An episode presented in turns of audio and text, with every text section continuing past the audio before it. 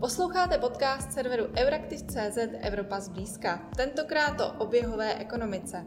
Mé jméno je Aneta Zachová, jsem šéf-rektorkou Euraktivu a hostem této epizody bude Tomáš Hlavenka, který se oběhovému hospodářství věnuje a je spoluzakladatelem společnosti Ašpa. Pan Hlavenka byl také řečníkem nedávné konference Cirkulář chytré recyklace a proto jsem se rozhodla eh, ho oslovit do našeho rozhovoru. Dobrý den, pane Hlavenko. Dobrý den. Eh, začneme tak trochu od podlahy, i když eh, posluchači, čtenáři Euraktivu jsou poměrně znalí různých témat, tak eh, my se budeme bavit o oběhové ekonomice, což je takový, řekněme, trend poslední doby, nebo hodně se to skloňuje v poslední době. Každopádně, pokud bych byla člověk, který se s tím termínem setkal úplně poprvé, tak jak byste ten pojem oběhová ekonomika vysvětlil? Ehm, nevím, jestli jsou úplně povolené definovat pojmy, ale eh, když bych ho ilustroval, řekněme, tak eh, představte si člověka eh, začátku 19. století v naší zeměpisné šířce, anebo třeba naše krajany, kteří žijí v Banátu v Rumunsku a do dneška mluví česky. Jak ráno vstane, jde podojit ovce, donese si v kybličku mléko domů, to vypije, sní chleba, který si upekl eh, ze zrní, který má v sípce někde za rohem. Následně jde do kadibudky, kterou má na hnojišti společně s těmi zvířaty, ale prokazatelně se tak dalo žít jako dlouhá staletí, možná tisíciletí. Pak vyžene ty ovce na pastvu, ty tam pasou tu trávu, zase z nich něco padá a tak dále a tak dále. Asi si to dovedeme představit a máme naprosto bezfosilní a oběhový hospodářství, který ještě k tomu i v Evropě ještě dneska funguje a lidé tam žijí, rodí se, umírají, ale neumírají na tyfus a neumírají na depresi. To je podle mě oběhový hospodářství v té čisté podobě. Máte pravdu, že v Banátu to občas takhle pořád funguje, já jsem tam, tam také nedávno byla. Každopádně eh, to, co říkáte, tak nám připomíná trochu eh, způsob, jak lidé žili dřív, eh, protože přece jenom teď je ta doba trochu jiná, splašená, konzumní.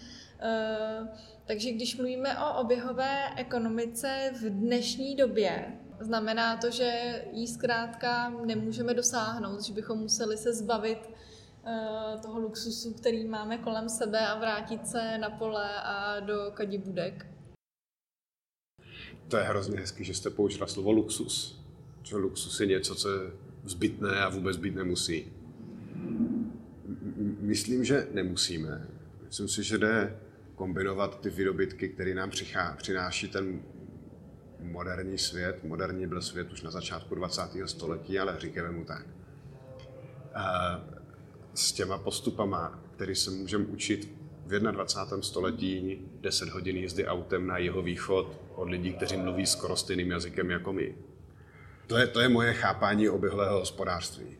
Eh, eh, rozumím tomu, že všeobecně zaužit, zaužitý význam toho je eh, spíš třeba představa, že na každé popelnici máte snímač hladiny, který je smart.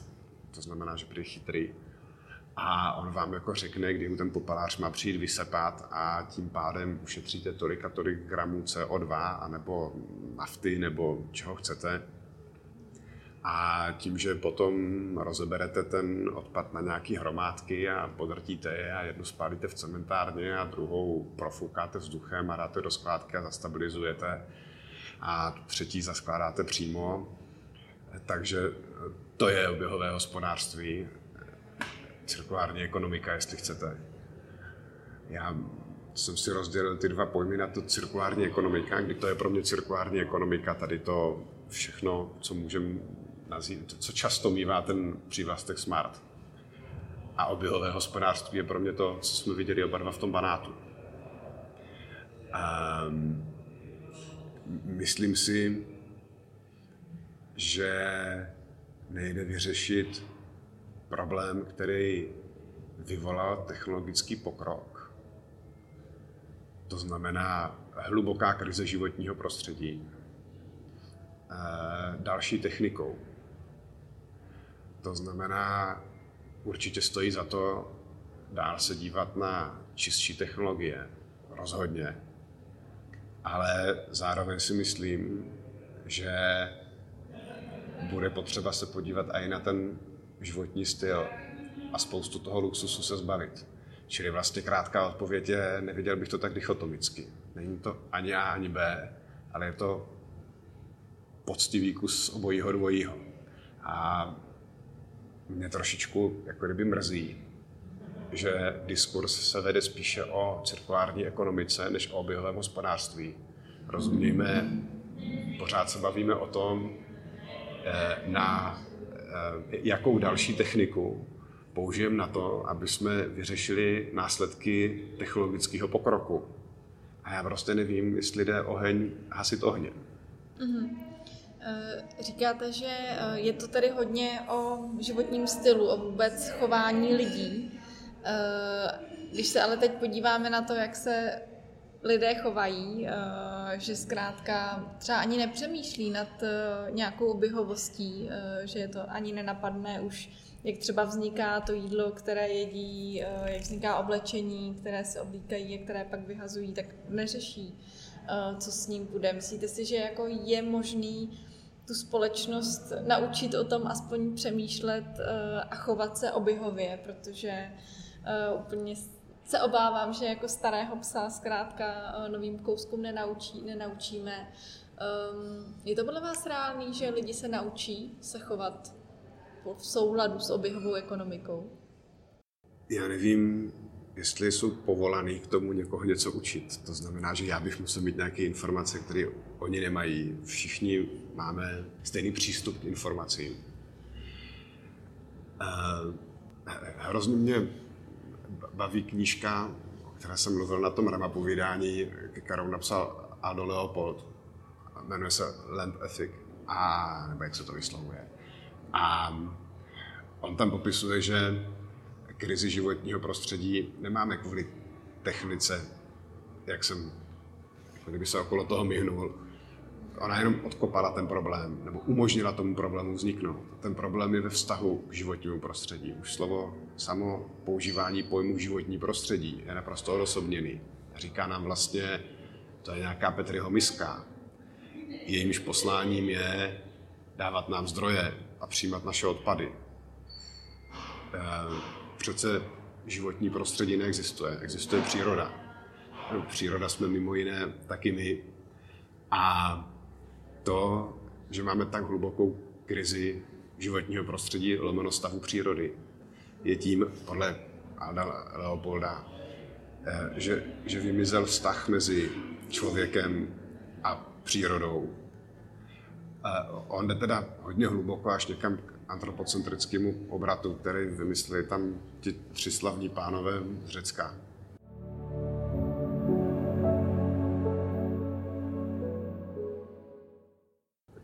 Já si myslím, že problém zejména spočívá v tom, že eh, člověk žijící v hodně urbanizované zástavbě ve společnosti, která se vlastně zabývá sama sebou, si často neuvědomuje, odkud ty zdroje přichází a jeho vztah ke krajině a k přírodě, vyhýbejme už se slovu životní prostředí, je, je nulový. Když to budu ilustrovat, když vidíte hromadu mrtvých těl lidských, tak se vám udělá nevolno, nebo cítíte smutek, nebo nějakou negativní emoci. Když vidíte povrchový důl, tak vidíte měsíční krajinu, přijde vám to zvláštní. Prostě náš vztah k přírodě, které jsme součástí, je o hodně horší než k lidem. A e, myslím si, že tohle je potřeba napravit. A e, jak na to, to vůbec nevím. Ale určitě by strašně moc pomohlo, když bychom začali v rámci životního stylu zase oceňovat venkov. Protože nabízí spoustu krásných věcí a protože pohled do koruny stromů může mít pro, má podle mě jako stejnou hodnotu jako výlet do nákupního centra zakončeným fascinujícím filmem v multiplexu a hromadou popcornu v papírovém obalu. A že to řešení je právě v tom, aby jsme si každý snažili najít znova vztah k přírodě. A nejenom výsledkem může být, že nás potom bude bavit ten naprosto bezohlíkový výlet do krajiny za naším domem, o kterou třeba budeme zase pečovat, což podle mě teďka dostatečně neděláme. Ale že nás ani nenapadne potom působit si to štěstí tím naprosto přebujelým konzumním způsobem života. A pak my musíme řešit, jestli jsme 85% obalových odpadů pomleli a rozvláknili, anebo jsme s nimi zatopili v kamnech, protože eh, když se budou limitně blížit k nule, tak není problém. Mm-hmm. Přeci jenom v poslední době, třeba co já pozoruju, nevím, jak to bylo v minulých stoletích, ale uh, připadá mi, že to téma přírody uh, začíná mnohem více rezonovat uh, mezi lidmi a nějaká snaha o její ochranu. Vidíme to někdy i v té, řekněme, legislativní stránce, ale vidíme i, že to začíná mít jako tak trochu cool mít prostě papírová brčka a nějakým způsobem si dávat takové ty zelené nálepky, že jako my jsme eko a tak podobně, tak um, tahle ta jako móda být ekologický, tak myslíte si, že to může k něčemu pomoct, nebo naopak, že to může mít trochu třeba nějaké jako uh, opačné efekty ve stylu, že teď už se může vydávat jako za ekologický úplně, úplně cokoliv, i věci, které, které třeba nejsou? Podle mě obojí je ještě něco třetí. Um, jasně, teďka je cool mít papírový brčka, pravděpodobně někdo spočítal, že mají menší dopad na životní prostředí než ty plastový, což bych chtěl mimo jiné vidět tu LCA analýzu, že se někdo opravdu rozhodl na základě nějakých, říkáme tomu, vědeckých dat. To riziko je, že až začne být módní, nevím co, eh, skákat z padáku nebo lítat do vesmíru, takže se na to zapomene jako na módu, tak jak se na módy prostě zapomíná. No a, a třetí jsem zapomněl. To nevadí, eh, třeba se k tomu eh, dostanete. Pojďme teďka dál.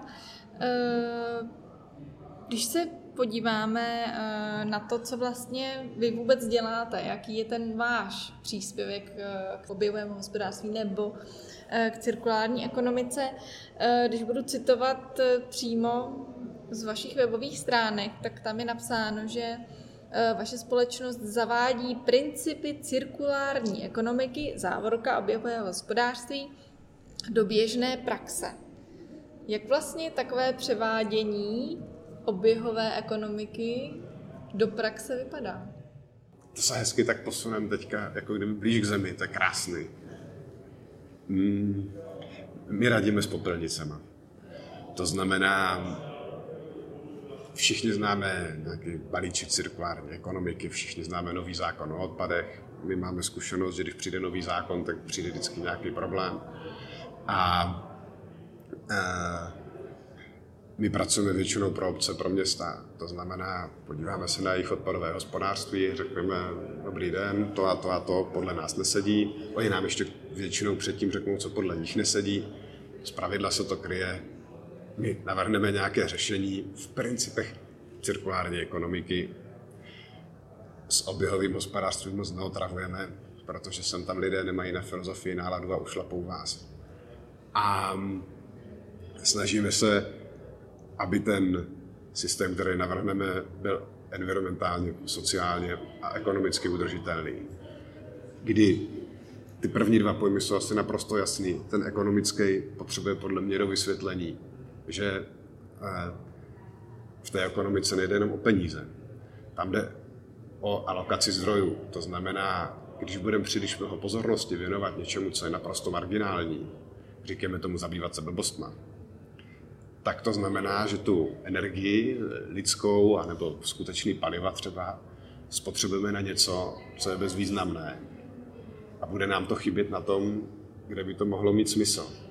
Takže se mimo jiné snažíme nedělat hlouposti v rámci systému svozu a zpracování odpadu, který navrhujeme pro naše zákazníky, tak aby oni měli ve výsledku systém který jim ušetří smyslný komunální odpad, který prostě nejde recyklovat, což je ta cirkularita, tomu říkejme, a měli ty druhotné suroviny, které se dají obchodovat a které se dají zpracovávat a aby to zároveň mělo rozumnou úroveň nákladů, jak v těch penězích, tak v tom, že se tam prostě nevymyslí nějaký nicometr, který jenom proto, že je cool, tak ho uděláme.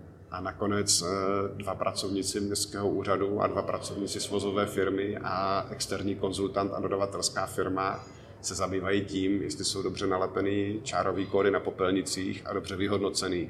Proto, aby eh, Franta měl 525 eh, korun poplatek a Jožo odvedle měl 613 korun poplatek. Přičemž sám provoz toho systému spotřebuje přibližně ty rozdíly v těch poplacích, takže je to naprosto sebe účelný.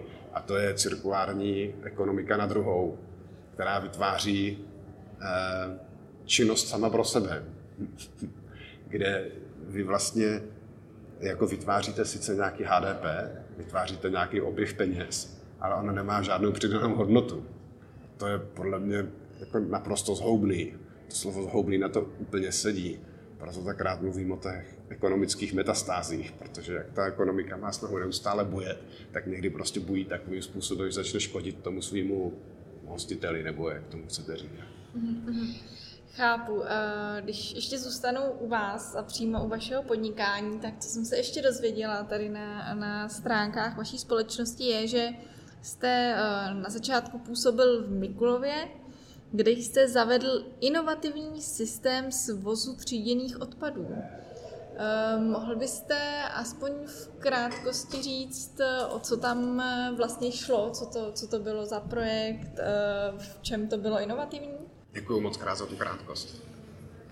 Eh, já jsem v Mikulově hned po škole dělal ředitele popelářů. Byla nádherná práce, mě to strašně bavilo.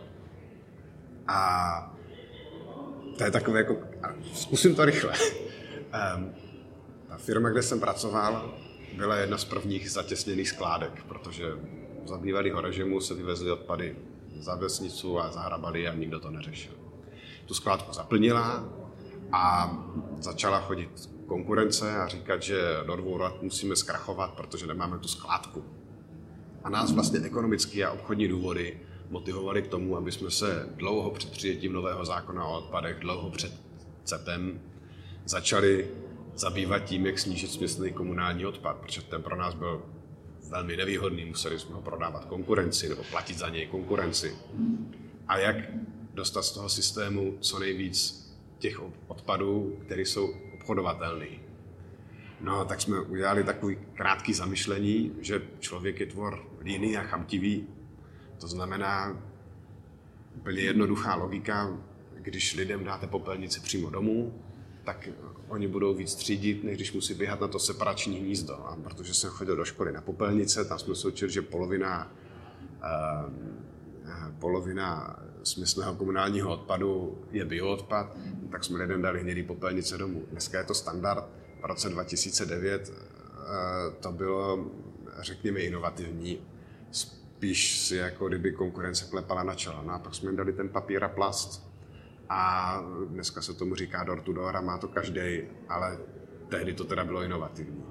Pak jsme na to začali lepit štítky a dělat tady to, čemu se dneska říká paid systém, kde tím, že jsem to od začátku celý dělal a nesl za to tu celou odpovědnost od prvního štítku až po to, jak to funguje, tak jsem si mohl osahat, jak to funguje a vím, že je to věc jako naprosto zbytná a která jako nevede k žádnému zlepšení parametrů toho systému a jenom stojí zdroje.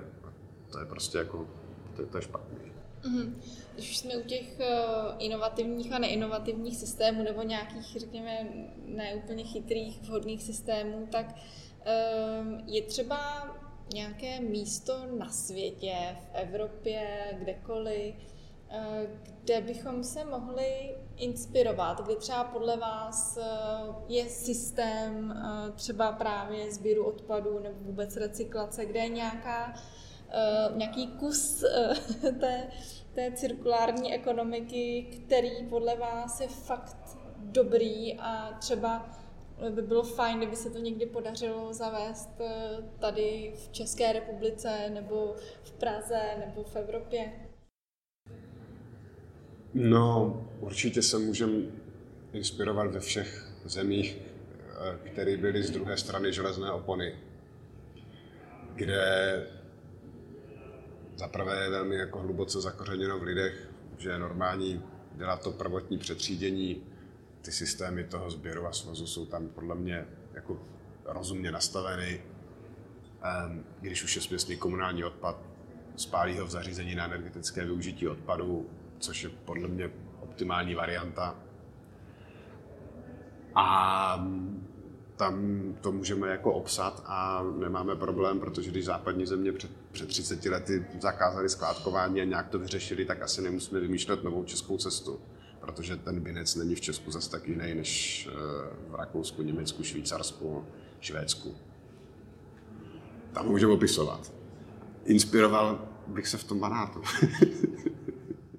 Jasně, eh, děkuju, eh, děkuju za, za to zhodnocení eh, toho, kde se můžeme inspirovat. Teď ještě bych se vrátila k takové, řekněme, ne technické, ale spíš takové administrativní záležitosti.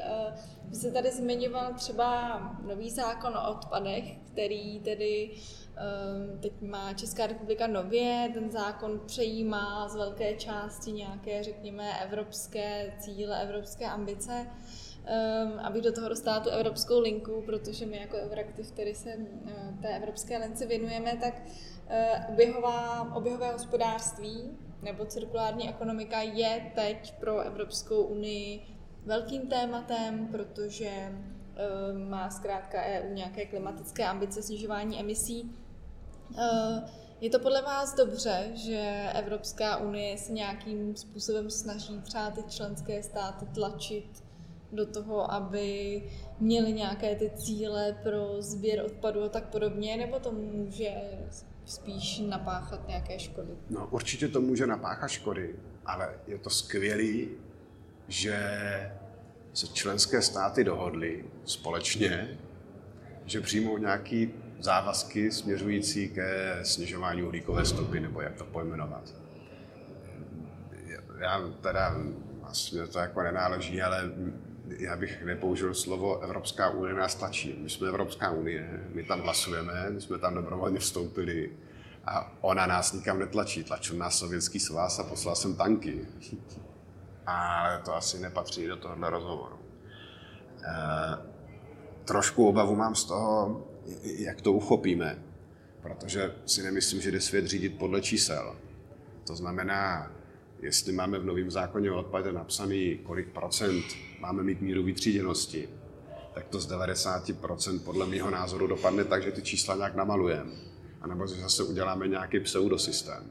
Pojďme se teď ještě asi k poslední otázce, která se bude zase trošku opírat o to, co jsem si přečetla u vás eh, na, na internetu. Ehm, když jsem si četla nějaký ten váš medailonek tam, tak tam je napsáno, že jste zběsilým vizionářem. A mě by zajímalo, jestli byste třeba nám mohl nějakou tu vizi uh, představit, prozradit, nějaký s námi sdílet. Co podle vás by se mělo ideálně udělat? Uh, co je takové, řekněme, nejpalčivější, nejreálnější, na co bychom se teď měli zaměřit, aby zkrátka ta naše budoucnost eh, byla udržitelnější, aby jsme třeba se k té přírodě, již jsme součástí, chovali líp? No, moje hlavní vize se asi prolíná celým tím povídáním a to je, mějme začít rádi přírodu, jsme to my. To je to, o čem tak pěkně píše ten Aldo Leopold, že ten problém je v tom subjekt-objektovým axiologickém schématu. A pojďme zkusit hledat štěstí někde jinde než v nákupním košíku. Ono existuje, existuje prostě v pohledu do koruny stromů, nezlobte se na mě. To mně přijde dost zbysilá vize na to, aby to tam mohlo být napsané. Když jsme psali ty webovky někdy v roce 2015, nebo když jsme to zakládali a pak jsme ztratili přístupový hesla na ty stránky a vůbec nevíme už, jak to upravit, tak se tím spíš myslelo, že ještě jako pořád byly hodně zbysilý ty popelnice v těch eh, rodinných barácích. Eh, pár let na to bylo hodně zbysilý chtít stavět automatizovanou dotředěvací linku v Brně a projekt, který byl napsaný, skončil v plíku jedné velké svozové firmy a chodili se vysmívat Tomášovi, že on měl zase nějakou jako podivnou myšlenku. Dneska na to mají vydaný územní rozhodnutí a jdou stavět. Takže tu moji vizi jsem vám řekl a to odůvodnění, proč to na těch webovkách je takhle, že jako spoustě mých nápadů se lidi smějou, spousta z nich jsou úplně hlouposti. Já mám naštěstí šikovnou společnost, ona je pana, já jsem vodnář, takže já mám ten vzduch vždycky ve čtvrtek, když sedíme v kanclu, povykládám, eh, co mě jako napadlo za týden, ona mě tak jako řekne, kde je to úplně mimo a nad čím bychom se mohli zase příště bavit. A, a, a jsem tam nás napadne něco dobrý. Tak uh, třeba je i jednou z těch vašich vizí uh, ten návrat do Banátu. Uh, návrat do Banátu ne, ale pojďme se tam podívat, jak se dá šťastně a spokojeně žít a zamyslet se nad tím, co všechno potřebujeme z toho světa, který máme.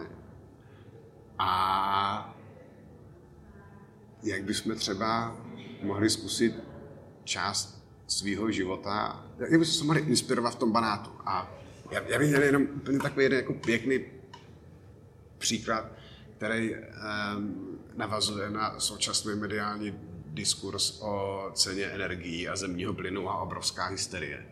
Uh, a, a další důležitá věc, která rezonuje všeobecnýma médiama, aspoň ty, které já vnímám, je, že e, krajina zarůstá křovím. Když si vezmeme motorovou pilou a půjdeme vyčistit to křoví do těch alejí, když jsem dělal takovou nějakou studii na potenciál OZE a tady to křoví má jako obrovský potenciál. A zatopíme si s nima v kamnech nebo v kotli e, na dřevo nebo na štěpku, tak nás vůbec nezajímá, kolik stojí zemní plyn. Nemusíme do fitka. Máme krajinu bez křoví. A máme vyřešenou lokální decentrální energetiku bez dopravy, ekonomicky stabilní. Uh, já moc děkuji Tomáši Hlavenkovi za to, že přijal pozvání do podcastu. Děkuji moc. Taky děkuji moc krát a hezký zbytek večera. Redakce Euraktiv se s vámi pro tentokrát loučí. Děkujeme, že nás posloucháte. Budeme rádi, když podcast Evropa zblízka doporučíte svým kolegům a známým. Sledujte nás také na sociálních sítích či na webu, aby vám neunikla žádná nová epizoda.